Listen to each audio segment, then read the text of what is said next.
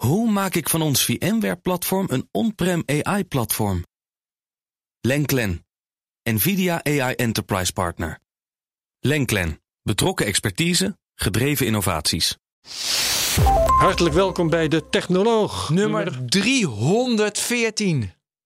Iets komt mij daar bekend voor. Ja, wij zouden nu een heel groot feest hebben, maar dat is een... Hebben we ook. Dat hebben we ook hier in de studio. Het is een debakel geworden. Het is ons niet gelukt om iets te organiseren met duizenden mensen die met vlaggen en met slingers ons toejuichen. Dat gaan we het ook nooit meer proberen. Dat gaan we ook nooit meer proberen. We hebben er 200 geprobeerd, 250. Ik vind het allemaal prima. Ik vind het ook wel zo... moet je meer een feest houden. Moet gewoon jij inhoudelijk mooie podcast maken. Daar gaat het om. Weet je wat is met een feest? Iedereen heeft het leuk behalve jij. Ja. Dus we hebben Wienke Giezeman vandaag. Daar moeten we het mee doen. Dan maar Wienke Giezeman. En Daniel. En Daniel natuurlijk. Dus het is toch nog wat. Over IoT gaan we het hebben. We gaan het hebben over IoT. Niet voor het eerst. En ook niet voor het eerst met Wienke. Nee, maar er gebeurt heel veel. Dus daarom moet het... Ja, er gebeurt heel veel. Ja, hij appte mij. Ja. Omdat er echt heel veel gebeurt. Goed zo. Dus, maar eerst heb jij een mededeling. Ik heb eerst een mededeling. En daar komt hij. Want het zou zomaar kunnen dat je nu zit te luisteren en dan denk je... ja, mijn mobiliteit kan wel wat handige technologie gebruiken. Check dan de MKB Brandstof. Zij bieden een voordelig laadpaalabonnement zonder grote investering... toch een eigen laadpaal aan huis of op kantoor, inclusief installatie... een dataabonnement, 24/7 storingsdienst, oneindige garantie en maandelijks opzegbaar...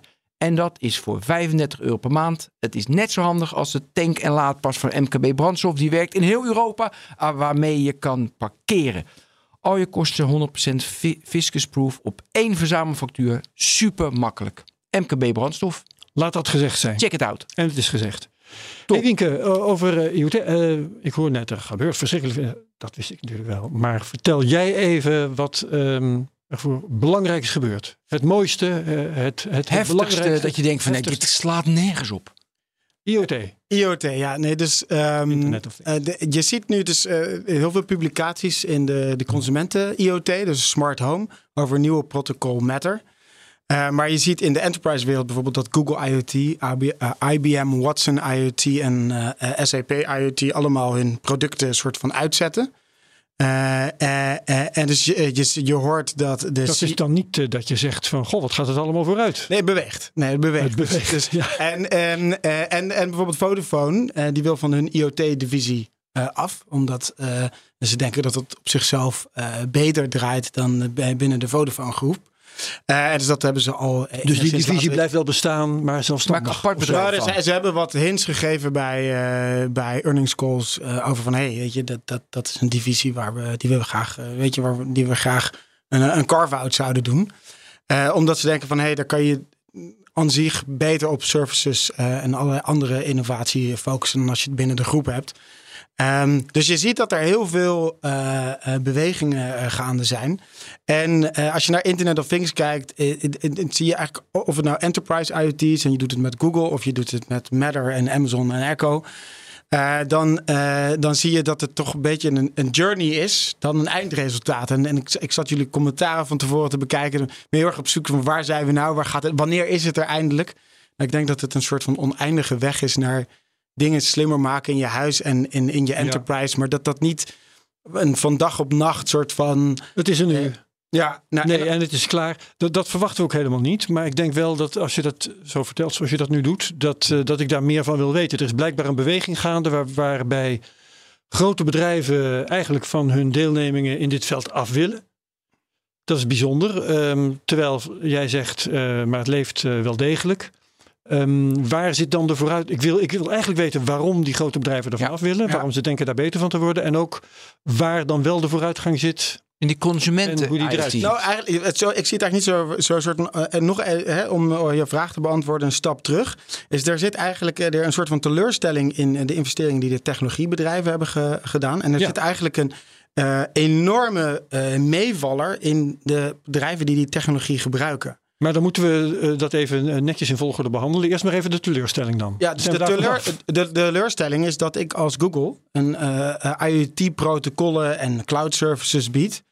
En dat ze daar eigenlijk heel weinig geld aan verdienen ten opzichte van de investering. De bedrijven die het gebruiken, die op een soort van hoger niveau aan data en de applicaties draaien, die verdienen er heel erg veel aan. Nou, zal ik even een voorbeeld geven? Ja, een voorbeeld van... Ja.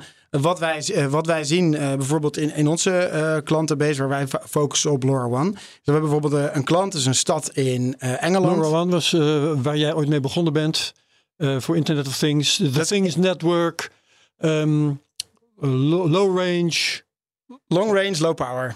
Long range, low power. Ja, dus inderdaad, sorry, excuus, een beetje context. Dus wat wij doen is dat we klanten helpen met Internet of Things protocollen en die draadloos over de lucht kleine berichtjes kunnen sturen. Ja. Eén klant van ons die controleert daar en bedient daarmee de lampen in een stad. Dat zijn streetlights en er zijn er ongeveer 50.000 van. Maar je kan je voorstellen nu met de hoge energieprijzen dat je misschien in deze winter wel eens wil besluiten van oké, laat ik de komende weken 's nachts tussen 1 en 5 in een aantal plekken waar ik weet dat het veilig is, die lampen gewoon uitzetten. En dat kunnen ze nu echt lamp voor lamp doen. Nou, dat gaat over megawatts, soms wel gigawatts aan besparingen. En als je daar dus slim mee kan spelen, dan heb je dus een enorme upside met een hele kleine investering, maar dus de soort van de share wallet van de technologiebedrijven, en van de SAP's en de Google's en dat van de IBM, dat is qua businesslijn zo klein vergeleken met al de andere businesslines, dat ze denken, ja, we integreren het wel gewoon in de standaardproducten en we gaan maar niet pushen. Dus het is een hele... Ik zie het als een hele positieve beweging, omdat het een soort van rationalisatie is. Zeggen we hoeven het niet meer te presenteren als iets aan zich. Nee, het zit eigenlijk gewoon... Ja. In onze standaard. En de Googles en noem maar op van de wereld zijn voor hun bottomline ook niet afhankelijk hiervan. Nee, dus daar heb je eigenlijk de volgende. Dus niet voor niks, dus voor die... weinig ter beschikking gesteld. Ja, maar je zegt, het negatief is, ze carven het out. Dat is dan Vodafone. Ze stoppen met de ontwikkeling.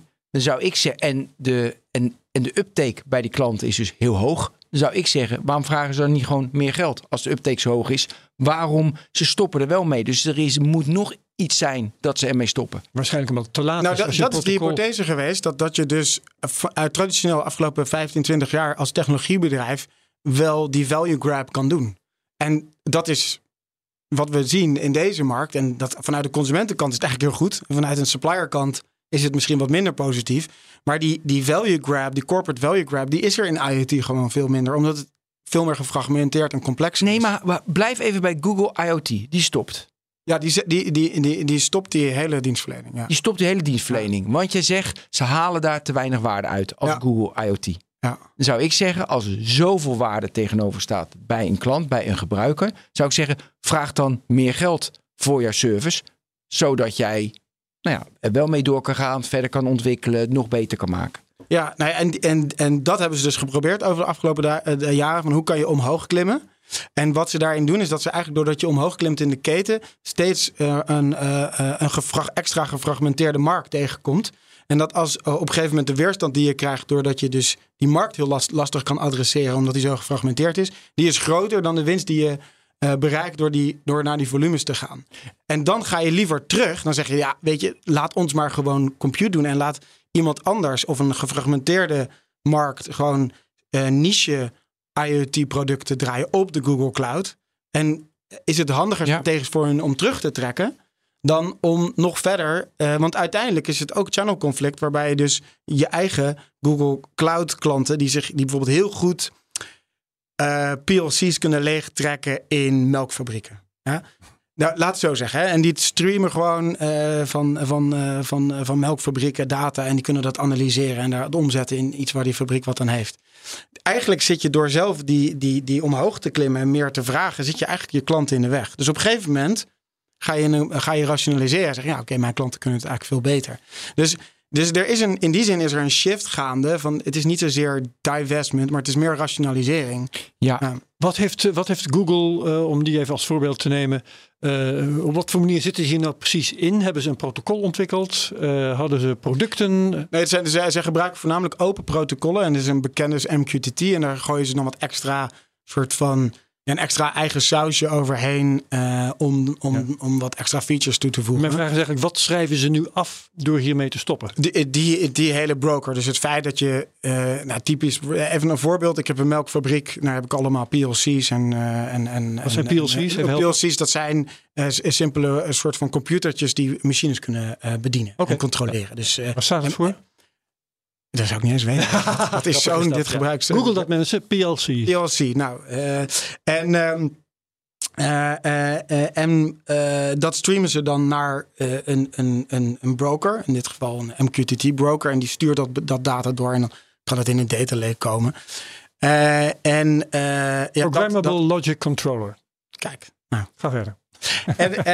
Dus dat is een service die ze bieden. En dat zetten ze nu uit. Dus iedereen die daarop zit. Het is wel een open standaard. Alleen degenen die zich echt zichzelf hebben ingelokt in een aantal van die proprietary features erbovenop. Mm-hmm. Die moeten om. Maar dat is... dat hoort erbij. Ja. Over de fragmentatie gesproken. Want jij zegt, ze trekken zich terug. Want die markt is te gefragmenteerd. En daardoor... laat ze het over aan nichepartijen. Ja. Waarom is daar nog, aan de voorkant noem ik dat, nog steeds die fragmentatie? Want met Meta gaan we het zo over hebben. Dat is een protocol meer voor de consumer goods. Ja. Waarom heb je dan niet één protocol? Want altijd grote bedrijven willen de standaard protocol hebben. Waarom heb je dat dan niet in Enterprise IoT? Ja, nou je hebt natuurlijk wel een aantal protocollen die aan het groeien. We gaan in december onze 1 miljoenste verbonden device aankoppelen. En wij is dan de Things Network. Dat is de Things Industries. Dat Industries, is het bedrijf. De Things Network is de developer community doorheen. Ja. En wij hebben dus horizontaal en alleen focus op die standaard. En onze klanten doen er verschillende dingen mee. Dus we hebben een klant in Chili. En die meet bijvoorbeeld de lagers van die rollen die de conveyor belts dragen in mijnen. Nou, dat is 1 production run in een mijn verkeerd gaat. Weet je, dat is een enorme opportunity cost. Dus dat wil je op tijd weten welke het werkt. Nou, we hebben in Limburg bijvoorbeeld HBI Becheroe. Dat is een facility management bedrijf. En die... heeft sensoren in alle exit signs van de sociale woningbouw in een aantal gemeentes in Limburg. En die checkt, oké, is deze exit, dus dat van met zo'n groen bordje of met een pijltje en die iemand rent van hier naartoe, doet hij het nog? In Hongkong helpen we de partijen met parks en services, 10.000 koeien in Nieuw-Zeeland. En... naar jouw vraag van waarom is het zo lastig om een soort van one... Waarom blijft het gefragmenteerd, omdat de realiteit gefragmenteerd is. Nee, want dat is niet waar. Want ik wil terug naar dat UK, die stad, die 50.000 lampen, die zet je per lamp van 1 tot 5 uit. Nee, dit is zo'n duidelijke case. Waarom heeft niet iedere stad in de wereld dit? Goeie vraag. Nee, maar dat is iets anders. Dus die eerste vraag, waarom is het een soort van, waarom is er niet één standaard en waarom is er niet één... soort van, waarom zijn zitten die IoT-oplossingen niet dichter bij elkaar? Dat is omdat dus de wereld heel erg gefragmenteerd is. We doen bijvoorbeeld temperatuursensoren, maar als je bijvoorbeeld naar het certificeringsinstituut gaat, en ik was laatst bij een Nederlandse partij, en de vraag hoeveel definities van temperatuur heb je? En dan zeggen ze een paar 100. Maar ik heb 1 temperatuursensor. Nou, dan moet je dus 100 verschillende firmwares hebben om die te doen. En dan ook, en dat is, je verbaast je over, want temperatuur is het op, naast. Mag er 1 minuut delay zijn, 5 minuten, een kwartier delay zijn in wat die sensor meet. Want die sensor heeft ook massa, dus die is altijd later dan de realiteit. Dus dat is 1. 2, waarom? Wij zitten in 150.000 koelkasten in fastfood restaurants in Amerika. Zitten daar 40.000. Je zou zeggen... Als de business case voor 100 werkt, dan werkt die voor 100 miljoen. Ja. Nou, dat proberen wij nu zoveel mogelijk aan mensen uit te leggen dat kan. In een wereld die ontzettend teleurgesteld is in IoT, is dat soort van de hoop. En je hebt helemaal gelijk. We hebben nu met watermeters in, dat is Severn Trent Water, dat is in Bradford, Sheffield, zo'n soort van beetje zo... aan de zijkant van Leeds en Manchester, hebben we samen met de utility partij en lokale ISP gaan we 170.000 watermeters uitrollen. Maar als je er 1000 succesvol hebt uitgerold en dat is een business case, dan kan je er ook 2 miljoen doen. Schaalt lekker op. Ja, dus het antwoord daar is dat is de $1 million question. En waarom is de wereld teleurgesteld in IoT? Want oké, die grote bedrijven, dat snap ik wel. Maar jij zegt nou net, jouw klanten stromen toe. Ja, maar dit is allemaal een survivor bias, zoals je dat noemt. Hè? Want voor hun zijn er enorm veel een soort van op hun plaat gegaan. Dus de succesrate is vrij laag. Dat is ongeveer hoe 10%, gaan klanten op hun plaat? Vertel eens een verhaal. Doordat je van alles. Dus laten we zo even zeggen in 2 grote segmenten. Technisch. Je verwacht dat iets meer kan. Of je is verkocht dat een technologie iets meer kan. Langer op een batterij mee kan. Je is een SLE verkocht en die wordt niet gehaald. Dus dan valt je hele business case in elkaar. Ja. Of aan de andere kant te optimistisch over de business case. Bijvoorbeeld dat er waren allemaal van die hypotheses over dat IoT business model transformations zou kunnen ondersteunen. Nou, weet je, de hele wereld wil niet naar as a service. Ik wil gewoon dingen hebben. Ik wil gewoon. En dus dat soort initiatieven zijn gewoon op het feit dat ik hoef geen abonnement, ik hoef geen smart lighting, ik wil gewoon een Philips lamp. Ja, of een little lamp. Of een besparing. Ja. Dus, en dus dat die waardeproposities gewoon heel erg, dat gewoon niet bleek te werken. Alleen we zijn dus nu, dus wij hebben altijd gepredikt, we moeten een open platform hebben. Want als je bijvoorbeeld dat ecosysteem ziet als een sales funnel, dan gaan er in het begin gewoon heel veel die mislukken. En je moet een sales funnel inrichten waarbij je dus ervoor kan zorgen dat mensen kunnen experimenteren en fouten kunnen maken. En vroeg fouten kunnen maken. En uiteindelijk ga je verder met misschien 2-3% van mensen waarmee. Zeg je eigenlijk, je zit in de kuil van de hype cycle? Nou, dat hoop ik. Want dat is precies. Nu klinkt het een soort van. Nou goed, dat we dit in het Nederlands doen natuurlijk. Maar dit soort van. Je moet iets opportunistischer zijn. Dus ik denk dat. Want ik heb ook niet. Het is precies wat Ben zegt. Van ja, maar als het nou lukt. 100.000 koelkasten. We zitten in elke Kentucky Fried Chicken. Met de systems integrator. We zitten. Dan kan het in elke retail koelkast. We hebben nu een retail security klant in Amerika die draadloos. Je kent wel die. Als je naar een Apple Store gaat, dan heb je aan de achterkant zit die ergens aan vast. Ja. Als je daar te veel mee beweegt of mee wegrent, dan gaat dan een alarm af. Nou, dat ondersteunen we ook een use case met heel veel andere data die ze verzamelen over hoeveel mensen en ook commerciële data, hoeveel mensen hebben dat ding opgepakt. Ja. Okay. Waarom kunnen we dat niet? Waarom kan dat niet overal? Hè? Dus, ja, maar nu noem je 4-5 verschillende casussen die allemaal succesvol. Maar dan zou ik zeggen van oké, ik skip er nu even 4 en we gaan nu alleen maar focussen op die lampen in die steden. Ja. En je beukt dat vol de markt in. En je vergeet even de rest, want het kost allemaal energie, is allemaal waste. Of je doet alleen maar ijskasten en je gaat beukt dat de markt in. Want dan maak je schaal en dan dan doe je voor het geld. Maar weet je, dan gebeurt er wel iets. Ja, nou, het is soort van dat is denk ik de vraag die je altijd stelt. Van als je de soort van er zijn kosten en baten. Dus en dat is niet alleen om geld. Dus als het moment dat je dus denkt, oké, we hebben 1 klant die doet dat succesvol, dus wij gaan het ook doen. Ja, die channel conflict heeft een bepaalde opportunity cost ook. Dus het is best wel strategisch complex hoe je dat benadert. En op dit moment zien we gewoon dat wij gewoon niet goed zijn in dat soort zaken. Wij zijn niet goed in het invullen van een tender. Anders gezegd, als het beïnvloeden van degene die de tender schrijft. Ja. Als het werkt met die lampen in Leeuwarden, dan wil het niet zeggen dat het voor jullie gratis is om ze ook weg te zetten in Assen. Nee, wij zijn alleen de enabler. Dus wij kunnen wel zeggen van als jij die tender wint, dan weet ik uit ervaring dat je met ons een grotere kans hebt om een succes. En dat jij, want die SI die heeft gewoon 1 pakket, dus dat is publiek. Dus dat hele project van die SI in Engeland met die watermeters is €25 miljoen. Maar die heeft de hele reward. En wij hebben natuurlijk totaal niet. Ja, jullie zijn de enabler ervan. Snap ik. Dus in die zin zitten we meer in een positie van oké, we hebben het met hun succesvol gedaan, met hun succesvol. We zijn met niemand exclusief. Maar wil je ook succesvol zijn, zorg dan in ieder geval dat je ons meeneemt in die tender. Ja, maar voor jullie kan het net zo goed meer opleveren als je dan toch maar koelkasten ergens anders gaat wegzetten of watermeters nog ergens anders. Ja, dat is lampen. Maar dat is wel. Dat is niet van tevoren heel duidelijk. Nee, maar je hebt ook. Dit is gewoon operations. Dus wij, als er nu een support ticket bij ons team binnenkomt, dan krijgen ze een piekfijn antwoord met hetgene waar wij een soort van wereldkampioen in zijn. En als ik een support ticket binnenkrijg voor ons support team en ik moet een support team opzetten die bezig is met iets moet weten van koelkasten en compliancy in fastfood restaurants.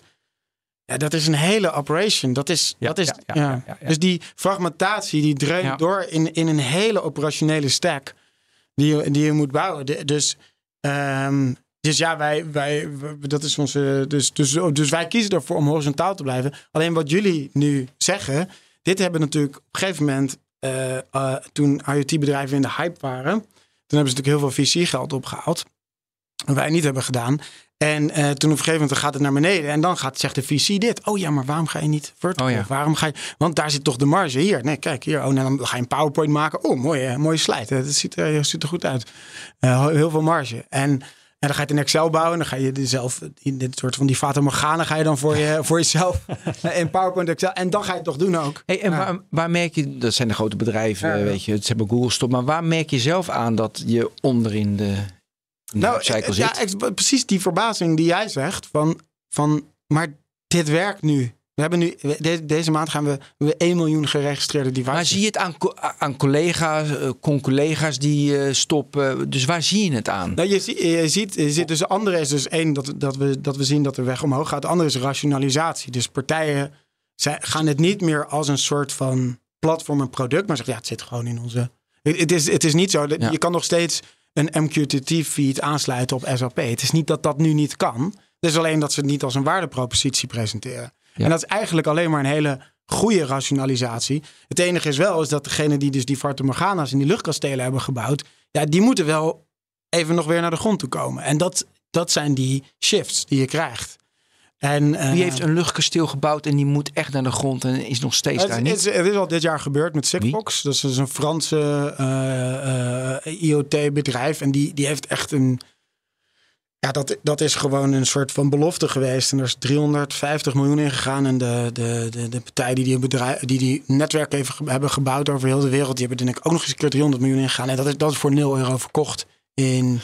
Dus dat is eigenlijk op zijn Frans failliet gegaan. Geweldig. Dus die zijn... en wat voor protocol gebruiken zij dan? Of is dat specifiek? Dat is dus een ander protocol die minder open was. Waarbij hun hypothese was meer van... de operators gaan het IoT-spel winnen doordat die netwerken gaan bouwen. Dat is een speciale radiotechnologie die dat gebruikt. En het lijkt heel erg op die van ons. En wij hebben een hele open versie waarbij je makkelijker een soort van... aanpassingen kan maken. Ik heb een zwak voor telecom. Dus nog even Vodafone. Zei jij stop met IoT? Dat zeg ik niet. Hè? Dus ze hebben het wel geïnst. Ze willen outcarven wellicht. Maar ik dacht, weet je, machine to machine. Als ze daar een rol in spelen, dan hebben ze een nieuwe revenue stream. Maar dat... Ja, maar het soort van als je er naar kijkt, is dat... jij hebt natuurlijk ook... Wij kennen elkaar daarvan niet uit. Maar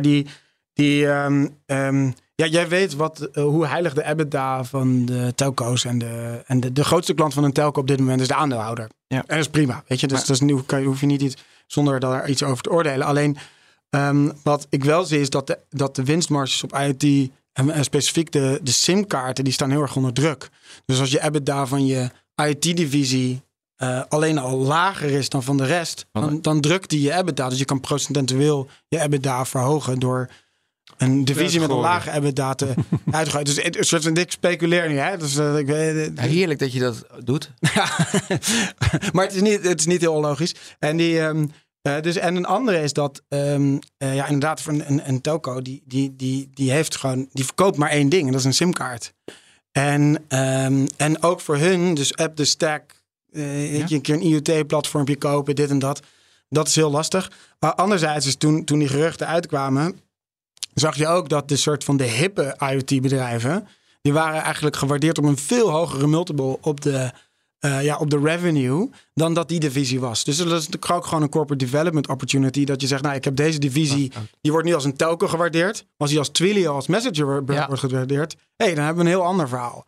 Ja, maar goed, dat zijn ze gewoon niet snel genoeg geweest. Want je hebt een ander bedrijf, die heeft dat dan via een SPAC gedaan. Dat is de Core Wireless. Ja, dat is gewoon de helft van zijn waarde verloren. En dat is ook in principe gewoon een simkaartenboer.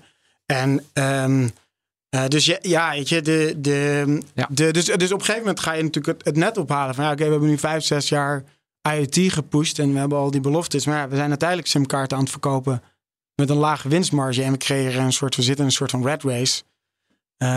Waarom hebben we dat dan nog? En je schreef ook, IBM Watson trekt zich dus ook terug. Die gaan ook weer terug naar de basis. Weet je wat je zei? Ja, ook rationalisering. Precies, rationalisering. Ja. Zit daar nog iets specifiek in? Zie je dat meer bij Watson-achtige activiteiten bij IBM? Nou, mag ik daar ook even ingrijpen om ervoor te zorgen dat ik de achtergrond goed snap? Watson, dat was die computer die quizvragen kon beantwoorden. Nou, ze hebben Watson-label op heel veel dingen geplakt. Precies, wat is dus de IoT-versie van Watson? Leg dat even uit. Ja, dat zijn eigenlijk gewoon de connectors. Want IoT in die zin is niet meer anders dan dataconnectors die uiteindelijk data van dingen feeden. Mm-hmm. Dus dat zijn gewoon een aantal IoT-protocollen die dat in een device management die dat kan doen. Okay. En dat wordt dan gewoon gerationaliseerd. Dus dat zit dan gewoon in de cloud suite. Kijk, Watson had eigenlijk ChatGPT moeten zijn. Maar dat is IBM niet gelukt. Maar dat is dat ding dat nu verhalen voor je schrijft. Nu actueel is. Ja. Ik wil dat toch even noemen. Maar omdat het ook... En ook omdat natuurlijk... er zijn al heel veel partijen die zijn locked in to IBM. Dus dan vraag je ook aan zo'n partij van... weet je bent mijn one-stop shop. Ik moet ook aan IoT. Dus dan... die komen nu allemaal van de koude kermis thuis dus. Partijen die zich aan IBM hebben verkocht. Die zich aan Google hebben verkocht. Nou, dat hangt een beetje vanaf of het nou echt, wat ze ervan uitzetten en wat de rationalisatie is. Dus dat is natuurlijk ook gewoon. Het is ook in die zin is het naar mij, zoals ik het zie, meer rationalisatie. Is het niet een enorm probleem? Het zijn wel allemaal open standaarden en de migratie is nooit leuk. Het is niet. Goed. Ja. Maar het is. Ik heb meer mensen op LinkedIn herrie zien maken over Google IoT dan dat ik mensen ken die Google IoT gebruiken. Dus ja, dat... Ja. Kunnen we naar de consumenten IoT? Ja, zeker. Ja, leuk. Oké. Alexa maakt dit jaar 10 miljard verlies. Dat schreef jij mij. Ja, dus er zijn een aantal dingen die je ziet. Dus ook qua value grab is er ook een teleurstelling.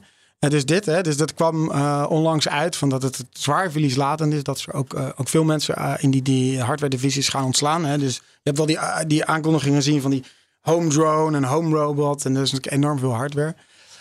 En, jij wil water, hè? Ik wil een beetje water. Komt eraan. Nee. Ja. Nou, gaan we door. Ja, dus die... als je kijkt, die zal ik heb ik al gestuurd, maar die kunnen jullie in de comments doen. Dus het was een heel leuk filmpje van, heel kort filmpje, een heel helder filmpje van Wall Street Journal. Die zei van als je kijkt naar de analisten, die hadden dit jaar verwacht dat de smart home markt 140 miljard zou zijn. En het is feitelijk 14 miljard. Dus daar heb je... 14? Ja, dus daar heb je 15. Dus, maar daar komt dus dat patroon terug, dat die corporate value grab van IoT, dat is dus heel lastig. Ja, en dan was het Alexa. Nou, daar kan je volgens mij van alles van zeggen over wat ze dus allemaal hebben geprobeerd om daar businessmodellen aan te hangen. Die hebben echt heel veel geëxperimenteerd. Dus ze hebben ook met, dat heet Amazon Sidewalk, dat je dus ook sensoren kan verbinden en trackers. En dat ze dus ook met elkaar een soort van een netwerk vormen die je kan gebruiken. Dat komt ook niet echt van de grond. En dus ze hebben heel erg gezocht naar waar kan dit waarde voor ons leveren. Dat blijkt gewoon niet voor ze te werken. Nee, de consument is niet geïnteresseerd. Daar komt het. De consument gebruikt het Alexa van, zet de kookwekker en zet de lichten uit. En feitelijk iets wat natuurlijk niet echt... Ik bedoel, dat die apparaten zelf, die zijn ze ongeveer weggegeven, hè? Ja, voor daarom, tientjes. Ja, dus die hebben geen winst opgeleverd, eerder voor ons. Dat verwacht ik niet, nee. Ja, maar als ik lees ook wel rapportjes dat ik denk van de hele smart home, dat groeit best wel. Nee, het groeit zeker. Alleen het is natuurlijk niet... Dus je hebt een soort van de verwachting. En dan komt die hypecurve. En dan heb je de waarde. En, of 10%. Ja, want ik als consument vind het ook wel... Ja, weet je, ik heb dan een kattenvoederapparaat op wifi... en natuurlijk allemaal Philips Hue-lampen. En... Ja, jij bent niet erg representatief, denk ik. Denk ik ook niet. En ben ook niet. Nee, dat denk ik ook niet. Nee, dus dat... en jij IoT-devices ben? Nou, nee. Ik heb alleen mijn... enige wat verbonden is mijn thermostaat. En voor de rest niet. Maar dat was meer van dat ik er weer een gedoe vind. En ik denk van, het zal wel. Ja. Maar in mijn omgeving zie ik echt allemaal ringdeurbellen. Oh shit. Echt veel. En als ik kijk naar mijn dochter, dat is natuurlijk een andere generatie. De hele huis vol met de lampen, per lamp aan, uit, met stem. Deurbellen, thermostaat natuurlijk. Noem maar op. Ja. Dus okay. Maar goed, dat is ook niet representatief, maar ik denk wel representatiever dan jij. Zeker. Ja. Nou ja, maar het wordt gebruikt. Adoptie is er. Je kan niet zeggen dat er adoptie er niet is. Zeker. En dat Amazon er 10 miljard verlies aan maakt, zegt niet dat het geen succes is natuurlijk. Uh-huh. Het enige is dat... het uiteindelijk wordt wel gedreven door de businessmodellen van die partij. Het zou duidelijker zijn als ze die winst wel hadden. Ja, toch? Ja, en we moeten het even over de stad. Want je dus geen standaard. Zeg maar, je hebt bij enterprise fragmentatie. Ja. Dat heb je niet bij smart home. Want we hebben nu Matter. Een nieuw protocol. 6 weken geleden aangekondigd. En dat sloeg in als een bom. Echt in de weer. Ieder Matter. Wow, het is er nu. Iedereen werkt eraan mee. Noem alle grote merken op. Matter is het. Ja. Leg uit. Ja, dus wat je, wat mensen zo misschien ook hebben gezien... is dat als je een slimme lamp koopt... dat het nog niet meteen werkt als je die indraait... dat in de fitting draait, dat die dan werkt. Dus je hebt dan weer een aparte hub voor nodig... en niet alle hubs werken weer met bepaalde lampen. Dus er was een soort van fragmentatie aan standaarden. En die wordt ook gecreëerd omdat dat elke partij... en een Philips of een Amazon of een Google... die willen toch wel hun eigen USP's bouwen... En een eigen ecosysteem bouwen. Want dan kan je de waarde inlokken die je daar kan krijgen. Nou, uiteindelijk zijn ze erachter gekomen van... dat heeft geen zin als we elkaar allemaal op dat niveau gaan concurreren. Er zijn een soort van, wat noemen ze, 8 soort van profielen hebben ze gedefinieerd van devices. Het zijn lampen, switches, camera's, deurbellen, sloten. En ze hebben gezegd, oké, we gaan dit gewoon met elkaar beschrijven. En als een product kan dat implementeren. En dan moet je het op elk platform kunnen toevoegen. Dus als er Matter op staat. En ik heb Alexa, Google, Philips. Dat zijn alleen lampen. Of Apple HomeKit. Dan gaat het daarmee werken. Dus dat is de belofte. En het mooie eraan is dat het ook backwards compatible is. Dus bijvoorbeeld een Philips Hue, die gaat hun lampen... ze gaan ervoor zorgen dat die Matter compliant zijn... via de hub die ze hebben, die je nu in huis hebt. Dus het idee is van oké, laten we zorgen dat er één standaard is... en dat iedereen daaraan voldoet en dat het dus... onafhankelijk van waar je die lamp koopt en wat als hij dat Matter-logotje heeft, dan doet hij het met al die platformen. Dus Bosch, Samsung, alle apparaten die ze maken, dat voldoet allemaal aan het Matter-protocol. Ja, en dat zijn 8 profielen. Dus dat betekent wel dat het dus nu nog de basis is. Dus dus er is wel ruimte voor differentiatie en je kan daar ook commando's aan toevoegen en je kan je producten specialer maken dan het standaardproduct. Maar dat is een stap voorwaarts. Maakt het leven van de consument direct heel veel simpeler? Waarschijnlijk niet direct, maar op middellange termijn is het wel te verwachten dat uiteindelijk daar een soort van concurrentie komt en dat wel de kwaliteit wint. Hoe dan? Even. Nou, doordat het eigenlijk een soort van level playing field wordt... en dat voor partijen die bijvoorbeeld heel goed zijn in een slimme wifi-lamp maken... en dat bijvoorbeeld op een of andere manier heel goedkoop kunnen en heel goed... dat het beste product wel boven drijft. En dat gebeurt niet altijd in de elektronica-industrie, hè? Nee. V2000 roepen we dan. Ja. Nee, en voorbeelden. En dat je dus ook... En daarmee... ik ben er wel positief over, omdat het dus Ik denk dat het dus heel erg een marktwerking gaat hebben. En dat uiteindelijk de beste producten bovendrijven. En ook omdat Apple zich er nu mee aan het bemoeien is. En elke keer natuurlijk als Apple er wel in een ecosysteem bij komt, dan worden dingen wel echt beter.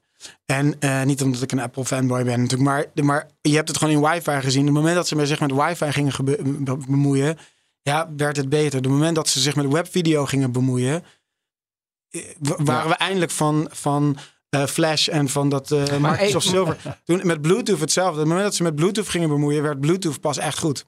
Dus ik geloof wel dat zij... Je hebt het bijna een Apple fanboy gemaakt. Ik wil geen hele sceptische dingen gaan roepen. Nee, precies. Nee, maar nu, pas even. Dus concreet, ik koop een rookmelder van Bosch.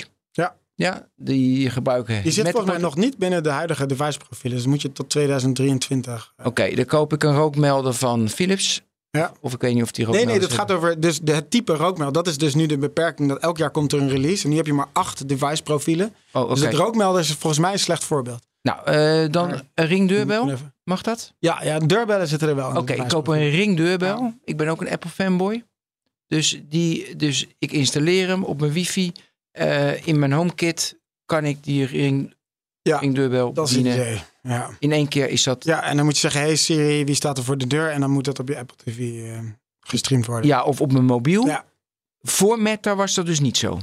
Nee, want dan had je dus de platform van Ring ertussen nodig. Had ik dus een app van Amazon nodig. Of zij ik weet eigenlijk helemaal niet of er aangekondigd is dat die ringdeurbel Matter wordt. Hè? Nee, maar het principe is nu al heel mooi. Ja, maar dat betekent dat sowieso Ring onder druk staat. Want die hardware is niet de differentiator natuurlijk. Dat is dat is hun... Want dat is de volgende vraag. Weet je, we per jaar al praten we van het gevecht om de huiskamer. Wie wint de huiskamer? Ja.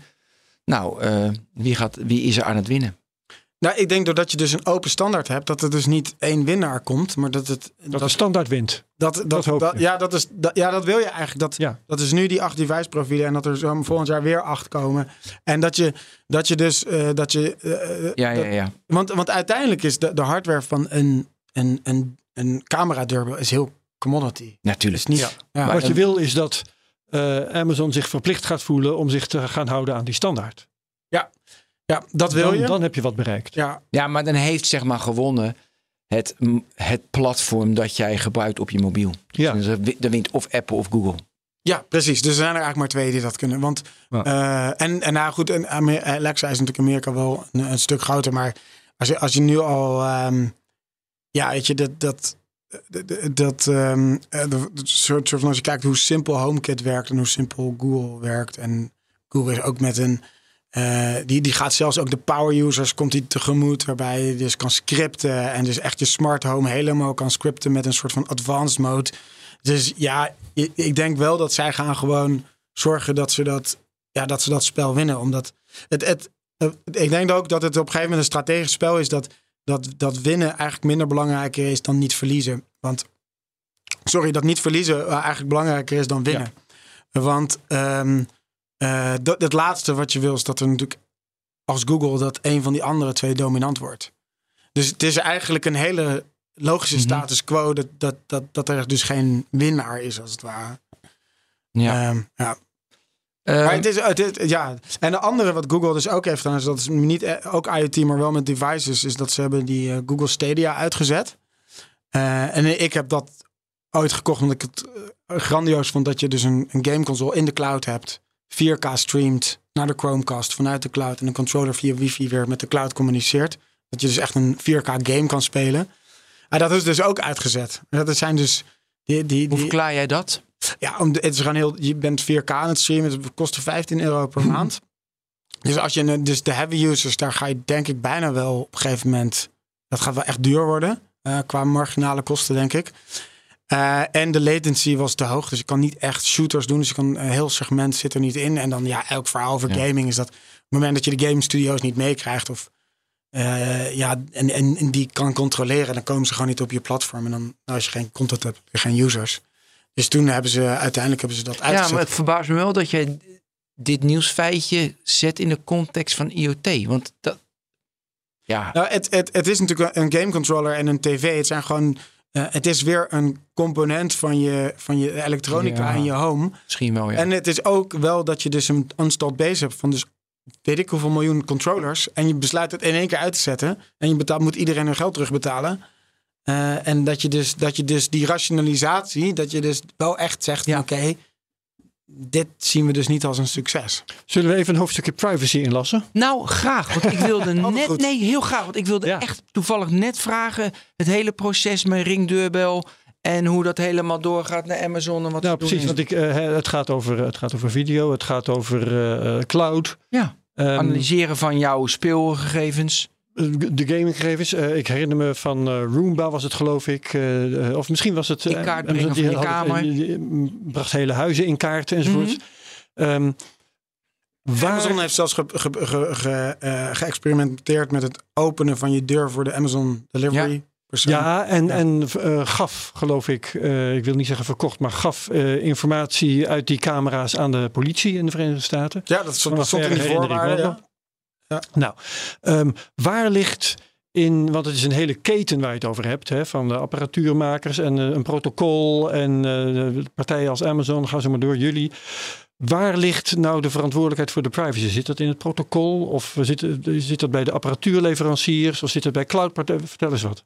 Ja, dus voor enterprise, in ieder geval voor ons, wij volgen geen persoonsdata. Alleen met dingen. En zeg je? Alleen met dingen. Dingen en dat hebben we ook nog eens end-to-end encrypted met... Kijk, dat helpt. Nou goed, dat zal niet in het detail treden. Als je het hebt over consumentenelektronica, een van de dingen die Matter standaard soort van in zich heeft, is dat al die applicaties moeten lokaal kunnen draaien. Dus het moet lokaal kunnen. Dus je kan wel een cloud soort van connector hebben, dat je dus ook op afstand alles kan bedienen, zoals je bijvoorbeeld in Apple HomeKit hebt, of in Google, de Google Assistant of Google Home. Dus dat is een soort van even wat betreft Matter, dus dat het ook allemaal lokaal moet kunnen. Maar is het default, is het van ik sla alles lokaal op mijn mobiel, bijvoorbeeld alle video's en dan heb ik weer het moet memory nodig. Maar het is een protocol, hè? Dus het moet in ieder geval ook lokaal kunnen werken. En dat is binnen het lokale netwerk. Ja, binnen het lokale netwerk. Dus jouw smartphone ligt daar eigenlijk al buiten. Ja. Zodra je tenminste buiten van de wifi bent. Ja, dus dat is dan een ander domein. Dus daar kan je voor kiezen om dat te gebruiken. Of je kan kiezen voor een platform die dat implementeert. Of juist voor een platform die dat niet implementeert. En voor security camera's heb je dat dus nu ook. Je hebt volgens mij de Apple Store, die verkoopt volgens mij van die kits met een lokale harddrive. En die zorgt ervoor dat al die security... Ja. Lokaal is. Er was toevallig van de week daar een nieuwsitem over dat er een snapshot werd meegestuurd naar de Apple service voor een soort van preview in je hoe zeg je dat, de notificaties. Mm-hmm. En dan er was van alles al over te doen, hebben ze toen meteen uitgezet. En dat was voor hun gewoon een usability. En, dus wacht, ik snap hem niet. Er was een camera. Waar ik het over heb is dat er een product en die belooft je dat al jouw video content van je security camera's en je deurbel lokaal blijft. Dus dat is gewoon een unit. Ziet eruit zo'n NAS.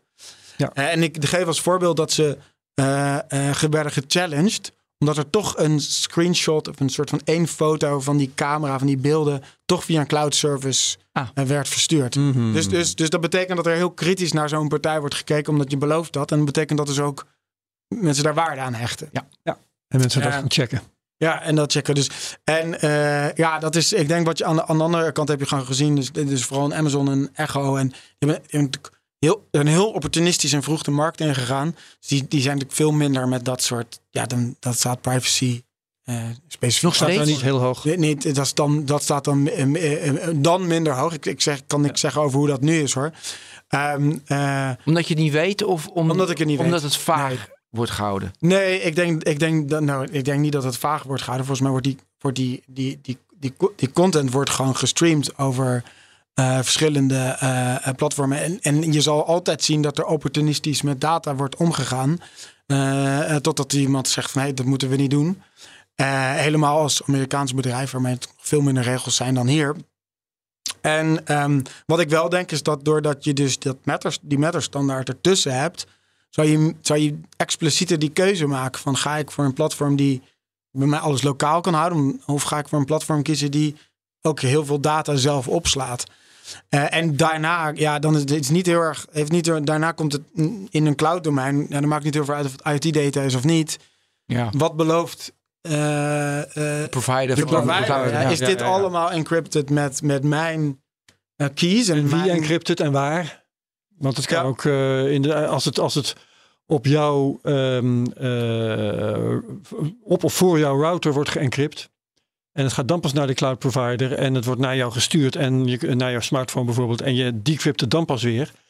Ja, dan heb je met de precieze voorwaarden van die cloud provider niet zoveel te maken. Maar nee, dat kan ook anders zijn natuurlijk. Ja. Nee, ja, dit gesprek kan over VPN's. Van waar is de one end? Mooi, altijd opnemen. Familie is altijd opnemen. Nee, sorry. Dat kan ik niet. Nee, maakt niks uit. Zit nou even in de opname. Ja. Maar we hadden natuurlijk die berichten. Dan werden die gesprekken bij de Echo werden geanalyseerd en geannoteerd door mensen bij. En dat kwam dan naar buiten. Speelt dat nog of is dat echt van 2-3 jaar geleden? Of, want ik lees het niet meer. Ik lees het ook niet meer. Ik heb er ook niet onderzoek of zo dat ik me hier huiswerk. Wat denk jij, Herbert? Zullen ze dat nog doen? Ik denk dat ze dat beter hebben dichtgetimmerd, maar ik weet er ook de details niet van. Nee, als zo'n affaire speelt, dan worden er meestal wel haastig maatregelen genomen. Maar of dat dan lippendienst is en het minimum waar ze mee wegkomen, weet ik allemaal niet precies. En je hebt natuurlijk wel wat natuurlijk heel erg onder de vergrootglas ligt, is natuurlijk alle Chinese camerapartijen zoals Hikvision en dat soort dingen. Ja. Daar blijft wel elke keer van. Die mogen nou in Amerika niet meer gebruikt worden. Heb jij daar veel mee te maken met Chinese spullen? Oh, met... Ik denk de meeste van. Maar wordt LoRaWAN ook in China gebruikt? Ik denk in de hardware en electronics zie je gewoon dat heel veel in China is gemaakt. Ja. Wij zien dat voor ons is dat niet echt een risico. En het is ook op basis van hearsay. Hè? Het is zouden misschien kunnen. En het is niet zo dat er malversaties zijn bewezen of zo. Nee. Als het over kritische infrastructuur gaat, dan... Dat is een heel ander gesprek dit, maar dan... Ja, zou je het niet de situatie willen hebben zoals dat bij Telfort was bijvoorbeeld. Nee, dat is intussen... daar zijn we wel over eens met elkaar volgens mij. Dat de kern van het Nederlandse mobiele netwerk proberen ze nu ook Huawei vrij te krijgen. En zo. Ja. En Hikvision, dus mag in Amerika dus niet. In Nederland nog wel gebruikt. Maar er zijn geen bewijzen tegen. Maar jij had toch smart camera's rond je huis gehangen en heel onderzoek gedaan wat Chinees was en niet. Toen moest je meer betalen. Daar kwam het wel op neer. Ik heb geprobeerd bepaalde Chinese merken te vermijden. En ook weer gewoon voor de zekerheid, weet je wel. Waarom zou je niet als het de veiligheid van jezelf en het land, om het maar even heel pathetisch te zeggen. Dus we hebben nu camera's hangen van een Japanse fabrikant. En maar het is nu wel ook trouwens met, want daar ging het net over. Het wordt bij ons lokaal gerecord. En we kunnen ervoor kiezen, dat hebben we ook gedaan, of we dat dan ook nog op de smartphone willen krijgen. Maar we hadden ervoor kunnen kiezen om dat niet te doen. Ja, en als ik rond het huis loop, dan herkent hij mijn gezicht, herkent hij Ben van den Burg en dan... Onze spullen? Ja, nee, die herkennen jou niet. Oh, jammer. Nee. Ik hoopte dat. En dat je dan notificatie zegt, Ben is hier. Ja. Nee, als wij schade ontdekken aan de buitenkant van het huis, dan kunnen we, het is trouwens gebeurd, even anekdote. Ik moet gelijk lachen. Wij vonden aan het eind van onze uitrit, op een plek waar wij dat makkelijk tegen zouden kunnen komen, vonden wij een hondendrol. En mijn vrouw is, ik geloof 1 of 2 uur lang is ze bezig geweest om al die beelden te bekijken, tot ze de daad had gevonden. Oh, die heeft ze inderdaad gevonden. Oh ja, dus dat hij niet herkend wordt en direct een automatisch bericht met een beetje ChatGPT stuurt en je mag er omdoen. Nee, weet je kunt dus notificaties krijgen wanneer er beweging is gedetecteerd, maar dat wil je niet, want er wordt zo vaak beweging gedetecteerd, dan word je helemaal stapelgek. Maar dat betekent dat als je een keer iets hebt ontdekt dat niet in de haak is, dan moet je gewoon op zoek. Ja. Dan moet je dus wel al die instanties checken waarbij beweging is gedetecteerd. Ja, nog. En dan heb je toch nog een hoop werk. Ja, maar het is wel grappig. Moet straks natuurlijk niet. Ja. En als je huis beschadigd is, automatisch offertes aanvragen en dat soort dingen. Ja. Nee, dat kan maar wat volgens mij het beste werkt, is dat die camera's daar hangen. Dat er bordjes hangen, camerabewaking. Dat scheelt dan een hele hoop ellende. Ja. Hey, de Lidl verkoopt, schreef je mij, lampen van Philips voor €4. En Philips verkoopt die lampen voor €50. Dat had ik inderdaad in de chat gezegd. Ja. Dat is een beetje een hyperbol, maar laat zeggen dat het €40 is. Geen... Ja, prima. Maar ja, dus dat zijn Zigbee-lampen. En ik zit er natuurlijk wel een beetje op. Dus ik dacht, is dat nu een verouderde standaard, Zigbee? Nee, want die is dus reverse compatible met... Ah, kijk. Met mooi. Ja, goed, ga verder. Nee, dat is nou trouwens niet helemaal correct. De Philips gaat die Zigbee-hubs omzetten in een soort van bridges. En dus dat gaat wel op Matter werken. En, maar dus hier komt dus de soort van al de stroming van het commoditizen... Van wat er gebeurt als je gewoon zorgt dat iedereen zo'n lamp kan maken. Want zo'n Lidl-lamp kan alleen... Die werkt natuurlijk op zijn eigen Zigbee-hub. Maar ja, die is natuurlijk, wordt gekocht omdat natuurlijk 90% ze op een Philips-hub doen. Ja, oké. Dus dat zijn lampen, als het ware merkloze lampen. Ja. Die werken op. Ja, er zit wel een merk op. En het zijn niet de identieke lampen als... Wij niet dat merk. Nee, begrijp ik. Maar het zijn dus niet exact dezelfde lampen als de ondersteunende technologie. En ook. Ja. En het is wel interessant, want het is natuurlijk zo laag. Waarvoor ligt zo'n product daar? Is dat om meer verkeer naar die winkel te krijgen? Of ik kan me bijna niet voorstellen. Ja, nemen ze de verlies op? Dat is ook een goede vraag. Ja, weet je, want als supermarkt ken je natuurlijk niet over de productmarge, maar gaan ze 10 keer zo kort? Marge, nee, dus is het gewoon troep? Of is het, gaan ze 10 keer zo kort mee?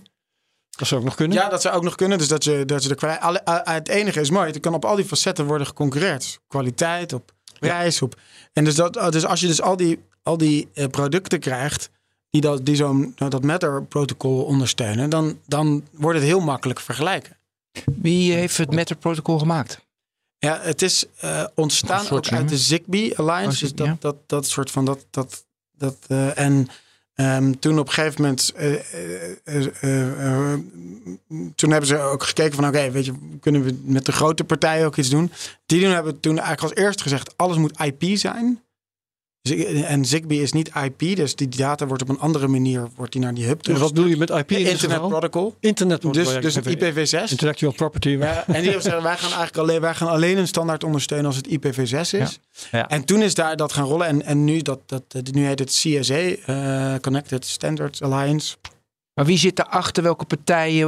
Dat is gewoon een alliance. Dus daar zitten gewoon mensen... De grote partijen zitten erin, zag ik op de website. Maar ook de partijen die de chipsets maken en de modules die dan weer in die lampen gaan. En die stoppen allemaal geld in zo'n alliance. Ja, en ze nemen 50 tot 100 man aan en die maken dan die standaard. Ja, want dit is... Toch? Ja, sowieso werkt. Dus dat is gewoon een pdf van heel veel kantjes. En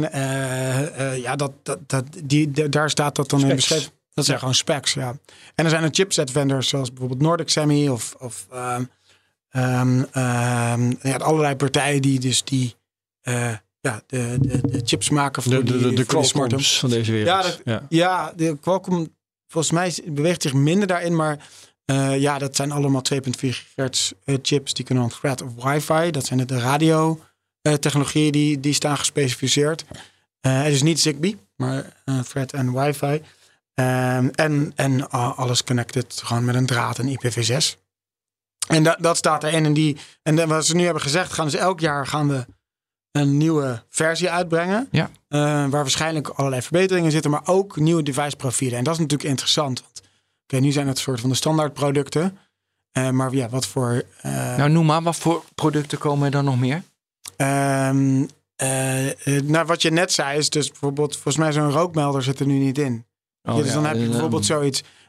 Dus de meeste, dat zijn 8 profielen. Ik zal even een linkje sturen waar dat staat in de comments. Dat is een YouTube-video die dat goed uitlegt. En daarna kan er worden uitgebreid. Maar dat is wel de playing field. De playing field zijn dus die 8 profielen. En daar is dus het idee dat er dus concurrentie plaatsvindt tussen hardware...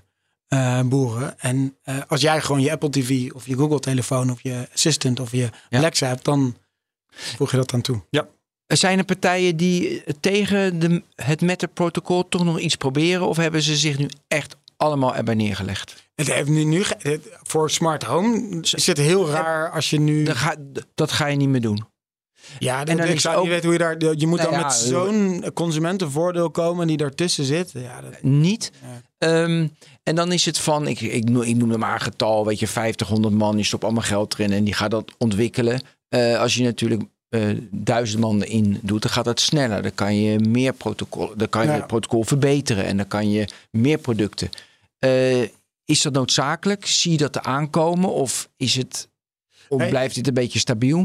Ja, nou, ik denk dat wat je gewoon gaat krijgen is dat uiteindelijk chipset vendors en modulemakers, dus gewoon en hardwaremakers, ja, die gaan gewoon. Dit is gewoon electronics, dus je kijkt wat is mijn volume en hoe groter je volume, hoe meer chip down heet dat je gaat. Dus hoe meer je zelf gaat designen en hoe minder je gaat inkopen van een andere. Dus hoe hoger jij je volume denkt te kunnen bereiken, hoe groter de kans is dat je meer van het product zelf in de hand gaat houden. En hoe je zelf je eigen inkoop van de componenten gaat doen. En daar komt je economies of scale vandaan in electronics. Ja. Maar aan de andere kant, het biedt ook ruimte voor bijvoorbeeld niche partijen. Om dan wel zo'n module te hebben. Dan betaal je dus wat meer in je soort van marginale kosten van je device. Maar je kan ook meer vragen. En dan is het bijvoorbeeld met lagere volumes is een module handig. Maar dit is gewoon... Ja, hoe electronics en hoe die markt werkt. Heb je niche devices voor de home waar ik niet aan denk? Want ik denk aan de rookmelder en de deurbel en de thermostaat en de stofzuiger. En ik denk dat niche is de tuin. Dus je hebt Gardena. Die, leuk met je robotmaaier. Een robot, maar ook bewatering en irrigatie en zo. Volgens mij is dat een beetje niche. Ja, je ziet wel, maar dat is heel erg. Dat is wel grappig. Dat ligt wel een beetje op het raakvlak ook van enterprise en smart home is leakage. Dat is lekkage detectie. En dat zien wij wel in partijen die bijvoorbeeld investeren in appartementcomplexen. Dat je dus watermeters en lekkage detectie doet. Hoe detecteer je lekkage? Want of je moet het verlies zelf detecteren op een of andere manier. Ja, of je moet in de buurt van het lek zitten. Of je moet je hebt hele slimme sensoren en die luisteren, gewoon naar de buis. De waterbuis. Ja, waar het water erheen gaat. Bepaalde geluiden. En die luisteren van is er ergens een drup? Want of het loopt of het staat stil. Maar er kan niet iets tussenin staan. Dus je hebt dat. Je hebt natuurlijk gewoon water detecteren. Dus dat is een klant van ons. Die kan het op maat, kan die platen printen. En dat is dan, als er water op komt, dan geeft hij een signaal. Dus die kan je bijvoorbeeld in een beetje op de vloer blank staan. In de machinekamers. Simpel gezegd. Nou nee, dat is wel het idee dat je daarvoor al... Dus dan gaat het om vocht, om dat soort zaken. Ja, dat is niche en... je hebt van de... Volgens mij zit dat zit wel in de eerste 8 profielen. Maar toch zie ik er niet heel veel. Is gordijnen automatisch open en dicht. Dus je hebt daar verschillende aanbieders in die dat doen. Ik heb dat nog nooit iemand... dit zit nog allemaal in de technologie die je leven tussen aanhalingstekens makkelijker maakt. Maar uiteindelijk wordt je leven niet makkelijker. Want dan doe je even... Het is ook goed voor je om op te staan en dat gordijn dicht te doen. Maar dat zit wel in dat paradigma. Dat het steeds makkelijker wordt. Je hoeft niet meer naar de deur te lopen. Kijken wie er staat. Nee, je kijkt op je mobiel. Hoef je niet op te staan. Maar misschien moet je juist wel opstaan. Zie jij daar al... Ik vertel nu dit. Dat we, naar mijn idee, zitten. Zie je een kleine... misschien een grote tegenbeweging. Dat we door gaan krijgen. Joh, uiteindelijk moet je het helemaal niet makkelijker maken. Dat heeft helemaal geen zin. Zie jij daar die beweging ook? Of zit jij nog vol in van... IoT maakt je leven in je huis. Je hoeft niks meer te doen. Het wordt automatisch voor je gekookt. En je ligt op de bank. Dus als je dan ook de robotisering erbij pakt. Of dit soort van AI. En dat je, wat je zegt, dat je dus inderdaad met een robot praat over wat je kookt. En het is laatst wel een grappig YouTube filmpje. Wel een partij die heeft dan zo'n camera. En die kan je dus boven je fornuis hangen. En dan gaat hij inderdaad je... ziet hij wat je aan het doen bent. En dan gaat hij op basis van wat jij doet... door recepten heen doet. Maar analyseert hij, zegt hij... nee hoor, je moet... dat moet anders. Laat mij even. Wel gaaf. Wil je die ook even in de show notes? Heel leuk deze. Dat is... Oké, jij kan maar... want ik ga het zeker vergeten. Ja. Maar die... Dus die... dus dat, maar het gaat me om die beweging. Ja, dus, die luchtkastelen over... De ene kant vind ik het gaaf, aan de andere kant zeg ik, joh, doe maar niet. Weet je, daar zit nog een dualiteit in natuurlijk. Ja, ik denk dat ook die droom... Ik was bij CES dit jaar. Ja. Daar werd wel al... Het was ook midden in corona natuurlijk. Dus was ook niet, misschien was er ook niet zo'n hele innovatieve sfeer. Maar daar werd er niet heel veel gepresenteerd. Nee. Maar ik denk nu... Dat nu in januari... dus dat is altijd CS 6 tot zoveel januari. Ja, ik denk dat dit jaar dat we dat al die luchtkastelen daar weer gaan zien. Want je moet het is weer een plateau bouwen. Dat is weer een plateau. Met gordijnen die automatisch. Ja, precies. Ja. Dus die... ik denk dat het... Ja, dat gewoon het grootste gedeelte van de mensen er gewoon niet heel erg op zit te wachten. En ook gewoon dat... Ik denk... Hebben jullie ook heel vroeg een Nest gehad? Ik was wel eigenlijk een van de eerste die zo'n Nest had. En wat ik heel grappig aan dat verhaal, hun verhaal vond, was ja, de Nest was het eerste verhaal van jou. De Nest leert je te kennen en dan gaat die daarop aanpassen. Ja, thermostaat, hoe je het niet weet. Ja. Maar om je te leren kennen moet je soort van met de dingen die je kan zien, want dan kan eigenlijk zien of je thuis was, want dat was de beweging, zag hij. Ja. Ja, maar als je kan geen patroon herkennen in iets waar geen patroon in zit. En toch heel veel huishoudens. En nu hebben we kinderen. Dus dan is het waarschijnlijk een stuk makkelijker. Hebben we veel meer structuur. En toen hadden we dat niet. Ja, dan heeft dat ding dus geen zin. Want je kan wel iets analyseren. Maar als je alleen die thuis... Er zit geen enkel verband. Dat is wel een leuk experiment. Nee, en ik denk dat Google ook dan al heel snel erachter kwam. Ja, dit is het niet. Ja, dus dan moet je meer hebben. Er is toch 2 miljard voor betaald, geloof ik, hè? Of iets in die buurt. Ja, maar dat is het. Nee, maar het is wel ontluisterend, zeg je dus, dat de luchtkastelenbouw een functie heeft. Dat vind ik best wel... Ja, we hebben natuurlijk elke keer wel weer een visie nodig. En voor hetzelfde geld zit er wel iets bij. Maar het is niet...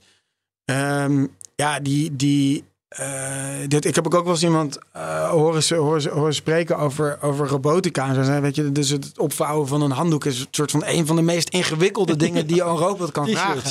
Ja. Ja, of t-shirt, dat is een soort van... dan heb je zo'n... misschien dat jongen...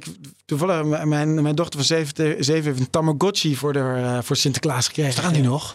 Dat bestaat nog, ja. Wow. Toen zag ik ermee spelen. Ik, wacht, weet je, dit werkt.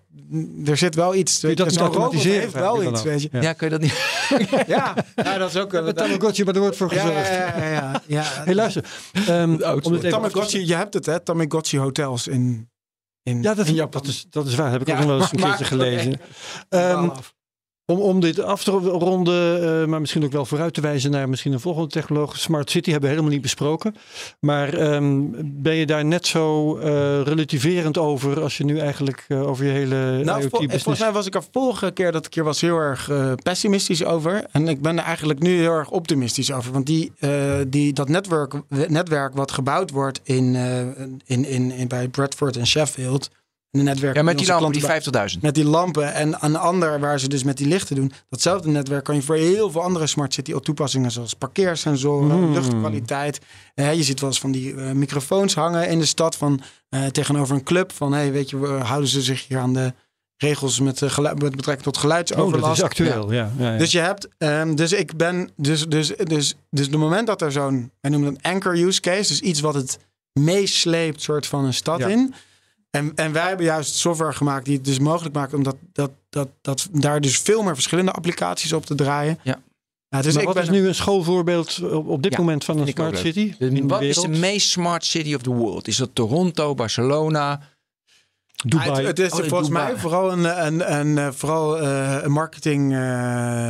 Ja, nee, maar kijk, welke stad echt? Ja, ik zit daar op die manier niet in. Nee. Dus ik zou dat niet weten. Het enige wat ik...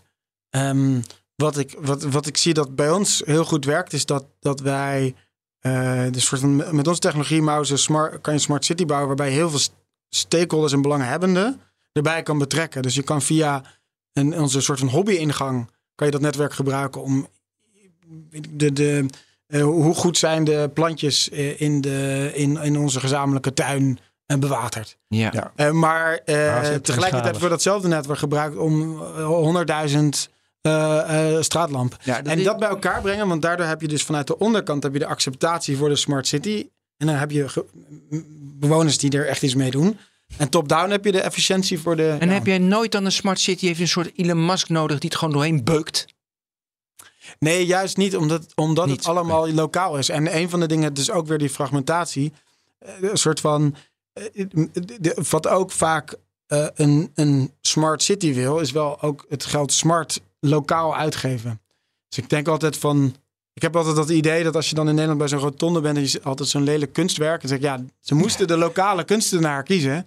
Ze hadden niet zo heel veel keus. Dus je ziet dat dus ook in smart city, dat als je daar dus iets mee wil doen, dat je moet realiseren dat je lokale technologiepartijen en de lokale integrators daarbij moet betrekken. Dus die fragmentatie heb je ook al. Dus ik denk juist niet dat er een Elon Musk komt of een Mark Zuckerberg die een soort van de koning van Smart City wordt. Het is heel erg moet wel van onderaf komen eigenlijk. Ja. Ja. Oké, mooi. Ja, ik dacht nog Seoul, Shanghai. Shanghai, ja, je hebt in China een paar van die steden. Ook in Japan zijn er ook die steden aan het bouwen. Ik was gelezen artikelen. Nou, we gaan het wel weer eens uitzoeken. Mooi, dankjewel. Ja, Wienke Giezeman, bedankt. Van de Things Industries. Ja, en deze was deze unieke 314e technoloog. Feestelijk was er. Ja, jubileum. Ja. 314. Bedankt. Herbert, bedankt. Tot volgende week bij de volgende Technoloog. Dag allemaal.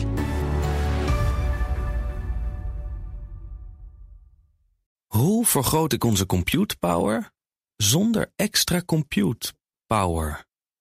Lenclan, Hitachi Virtual Storage Partner. Lenclan, betrokken expertise, gedreven innovaties.